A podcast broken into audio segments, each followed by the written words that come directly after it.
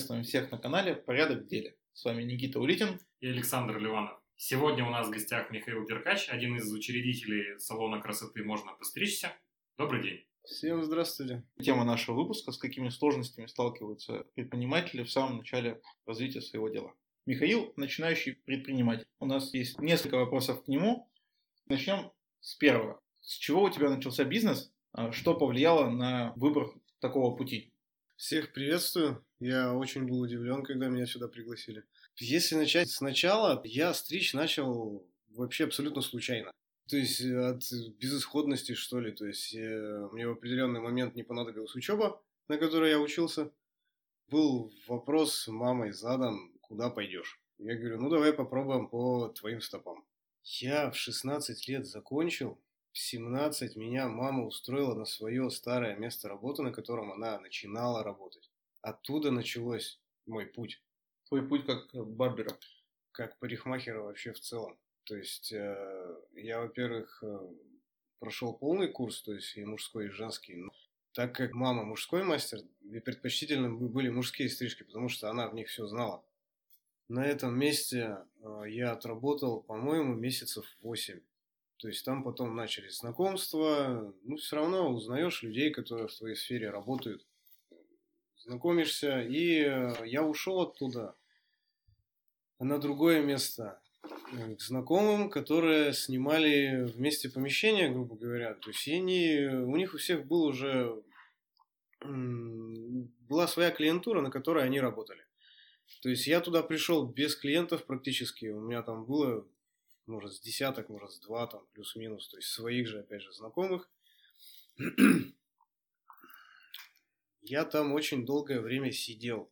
То есть без работы, делать нечего. Я пошел, сдал на С-категорию, уехал кататься по области на грузовике. Там я отработал, наверное, около полугода. Времени не было ни на что, то есть мы там ездили сутками. Мне это очень быстро надоело. Я там успел единственное, что заработать на первую свою машину. И потом мне предложили работу на картинге. Работая как раз на картинге, у меня начала расти моя клиентская база. Почему? Потому что руководитель. По большей части я даже там работал из руководителя, потому что он максимально адекватный. У меня было очень много свободного времени, если я вовремя предупредил. Я стал больше уделять времени э, своим клиентам. И они просто друг другу рассказывали. Людей становилось больше и больше. Одним из людей, который меня подтолкнул к чему-то своему, это был как раз руководитель на картинге. Он был один из первых. В тот момент волю судя по обстоятельствам, у меня супруга отучилась на ногти. У нас получалось уже три человека. То есть это какой-никакой маленький коллектив.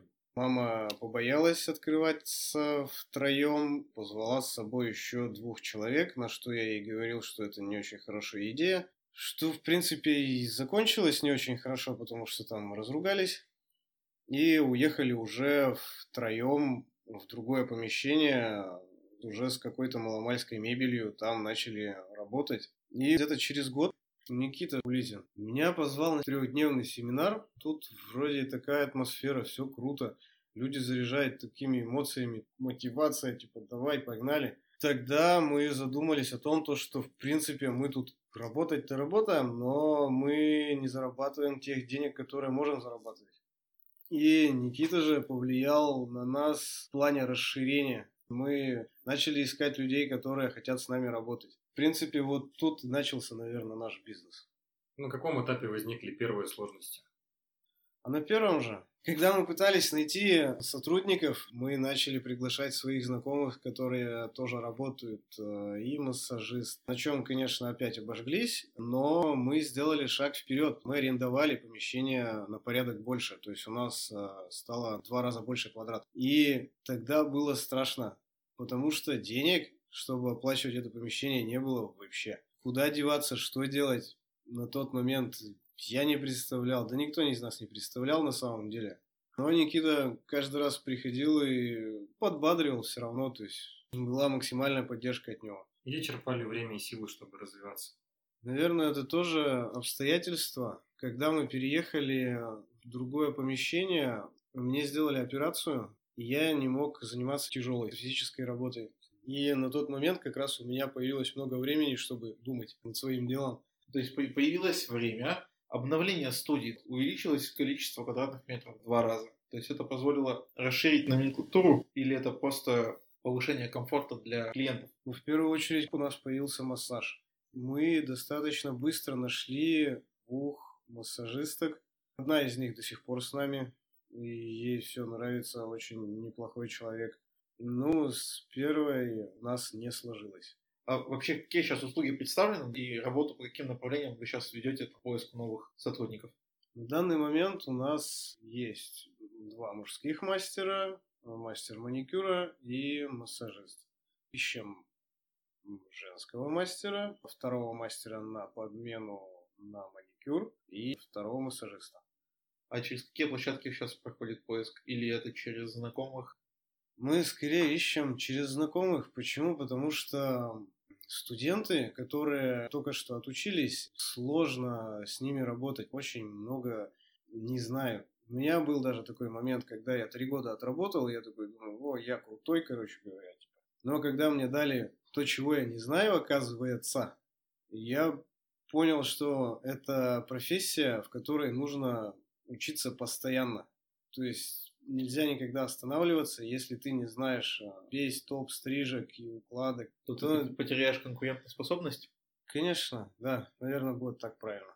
Я думаю, что обучение и постоянное развитие своих компетенций уместно для любого бизнеса и в любой сфере. Но опять же, очень сложно найти э, хороших мастеров. Почему? Потому что они уже где-то работают. А подготовительная база, вот у нас на Динамовском, по-моему, был обучающий центр, где как раз на парикмахеров, на мастеров по маникюру подготавливали. У нас в Кирове, я не знаю, где хорошо учат, потому что даже взять, где меня учили, я приходил просто домой, у меня мама как мужской мастер на тот момент уже с 25-летним стажем, я приходил домой, она спрашивала, чему тебя научили, я ей показывал, она говорила, забудь, и надо делать вот так. То есть, если бы меня просто отучили, и никто меня не переправлялся, не то бы было в любом случае. Ну, а на момент старта бизнеса можешь припомнить, на что уходили деньги, и как бы ты сейчас ими распоряжался, на что бы стал тратить? Деньги уходили в основном на рекламу и на аренду. Оно как есть, так есть. Это мой путь. То есть я с удовольствием бы прошел его еще раз э, через те моменты и с руганью, и со всем остальным. То есть надо, чтобы это произошло. Люди очень редко учатся на чужих ошибках. Ты просто набрал тот перечень ошибок, который был необходим для решения, что все-таки свое дело – это твой путь. Ну, наверное, да. Ну, я правильно услышал, что в основном деньги уходили на аренду и на какое-то продвижение, на раскрутку бизнеса? Да, да. На раскрутку себя как мастера, на раскрутку остальных, на маникюр отдельно, на мужские стрижки отдельно. Это специфично, то есть это же разные люди. Опять же, мужики в основном не делают гей-лак. Это одна из услуг в маникюре. Вообще, насчет э, личного дохода. То есть у нас в обществе все-таки бытует мнение, что бизнесмены – это ну, сплошь люди в роликсах, на Бентли, в плане того, сколько дохода это начало приносить вот на первом этапе и в последующем это как-то было сильно выше того, что ты получал, работая по найму? И какая была динамика? Ну, работая по найму, я на момент открытия нашей студии я зарабатывал порядок больше. Когда ты открыл салон, то есть твой личный доход снизился? Два раза. Насколько это тебя демотивировало или наоборот заряжало для того, чтобы вернуть доход и его увеличить? Это беспокоит многих. То есть мы работаем по найму, у нас есть стабильность. Да, и потеря этой стабильности при начале своего дела, как раз как ты подтверждаешь, есть падение дохода. У некоторых дохода нет в какой-то стартовый период, там, может быть, даже до года. Как на тебя это повлияло? Знаете, я не беспокоился. Почему? Потому что я, в принципе, никогда нигде не пропадал. То есть мне никогда не поздно вернуться обратно. То есть я вернусь обратно на, в найм и заработаю эти же, допустим, 30 тысяч в месяц, поработаю полгода, я еще раз попробую, если у меня не получится. Почему нет? То есть если я не попробую, я не узнаю. В моральном плане это для меня не было тяжело. То есть ты был готов на этот шаг? Да, конечно, я очень хорошо понимал, что мои доходы уменьшатся очень сильно. Я даже в одно время с одной работы носил деньги. Я платил за эту же аренду деньгами, заработанными в найме. Насколько повлияло на развитие то, что ты ушел из найма и все свое время, которое у тебя было, уделил своему делу? Ну, я узконаправленный мастер, и я работаю с мужиками. А мужики у нас как видят проблему? Они с утра проснулись, посмотрели в зеркало, видят проблему. Ее надо решить. Он сейчас мне позвонил, сказал, мне надо сегодня подстричься. Если я ему сказал то, что я сегодня не могу, у меня сегодня я работаю там-то, там-то, я могу завтра, допустим, там с утра или вечером. Он раз подождал, два подождал, но он потом решит эту проблему без меня. Тут я начал удивлять время своим клиентам, и даже те, которые перестали ко мне ходить, они вернулись обратно ко мне. Опять же, это же сарафанное радио. Начали люди рассказывать обо мне, и клиентская база начала расти. Работал ли ты в барбершопах? Был ли у тебя такой опыт? Ну, волю судеб и обстоятельств я поработал в одном барбершопе две недели. Хотел получить опыт, опять же, но там был максимальный бардак. Ну, неделю работал один вообще, то есть там не было ни администратора, ни каких-то других мастеров, никто не прибирался. Если я пришел на работу к 11, то тогда барбершоп открыт. Если я не пришел, значит он не работает. То есть я не могу сказать, как работают хорошие барбершопы. Они есть. Но какого-то ценного опыта тебе не удалось там подчеркнуть? Нет, я единственное, что для себя подчеркнул, то, что я неплох относительно их. А скажи, пожалуйста, можно ли построить бизнес в одиночку?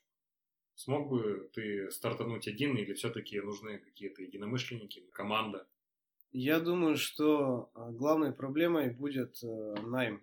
Ты один не успеешь за всем. Не сможешь э, один подстригать, прибираться, делать маникюр массаж.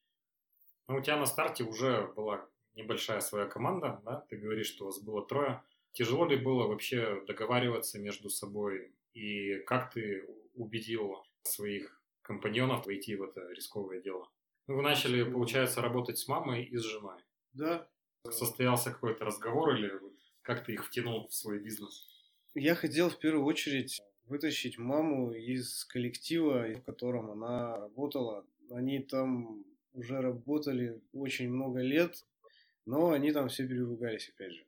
И хотелось как-то маму оградить, что ли, от этого. Мы садились, несколько раз обсуждали момент о том, то, что нас вроде бы трое, и мы можем что-то сообразить на троих. Ну, это вопрос с арендой, что одному снимать помещение сложнее? Конечно, это уже значительный плюс был. Я вот как до этого говорил, мама побоялась втроем открываться, она пригласила еще двух человек. Аренда-то делилась уже на пятерых. То есть были уже и встречные условия, то есть когда ты подошел, поговорил с мамой, она выдвинула как бы свои требования, да, что мы возьмем еще пару человек, чтобы нам повысить шанс успеха. Ну да, все правильно. А жена, она сразу тебя поддержала, не было никаких условий. Она всегда меня поддерживает, она вообще молодец. Она работала на тот момент вообще на двух работах. То есть, когда мы открылись, она работала по найму и работала у нас, так скажем, никто не говорил о том, то, что я устала или еще что-то в этом роде. Это мой человек, которого я каким-то чудом нашел. Как много прошло времени с момента, когда вы начали и еще подрабатывали до того момента, когда уже бизнес начал работать? Около двух лет. То есть два года вы практически совмещали, имея свой э, собственный уже салон и где-то еще работали на стороне. Да. Что помогало не сдаваться и двигаться вперед? Для меня это работа для души. Я кайфую. Стрижка для меня кайф. Я делаю человека красивее.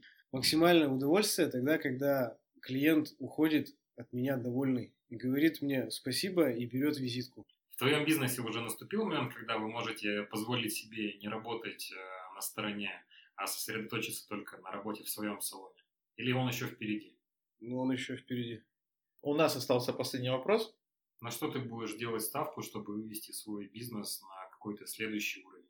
Нам надо укомплектовать полностью коллектив. Он э, на данный момент не целый. Одно кресло пустует. То есть у нас нету женских мастеров до сих пор. То есть ты планируешь э, уже позиционироваться как полноценный салон красоты, куда может прийти что мужчина, что женщина и получить полный спектр услуг. Да. На этом у нас все. До новых встреч на подкасте «Порядок в деле». Следите за нами в нашем одноименном телеграм-канале. И уже за нами можно следить на Яндекс Музыка, набрав в поиске «Порядок в деле».